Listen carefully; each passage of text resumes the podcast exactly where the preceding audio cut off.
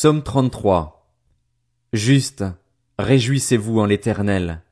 La louange convient aux hommes droits. Célébrez l'éternel avec la harpe. Louez-le sur le luth à dix cordes. Chantez-lui un cantique nouveau. Faites retentir vos instruments et vos voix, car la parole de l'éternel est droite et toute son œuvre s'accomplit avec fidélité. Il aime la justice et le droit.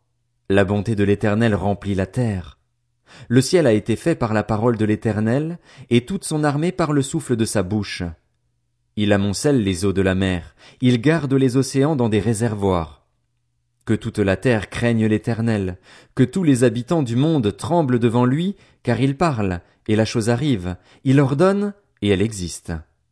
L'Éternel renverse les plans des nations, il anéantit les projets des peuples, mais les plans de l'Éternel subsistent éternellement, et les projets de son cœur de génération en génération.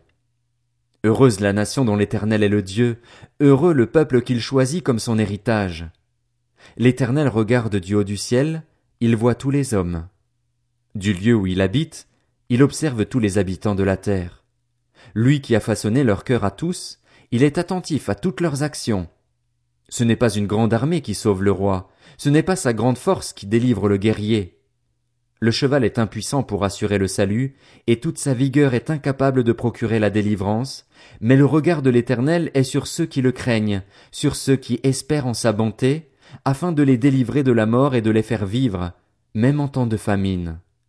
Nous espérons en l'Éternel, notre secours et notre bouclier, c'est lui.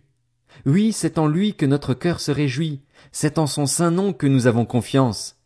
Éternel, que ta grâce soit sur nous lorsque nous espérons en toi.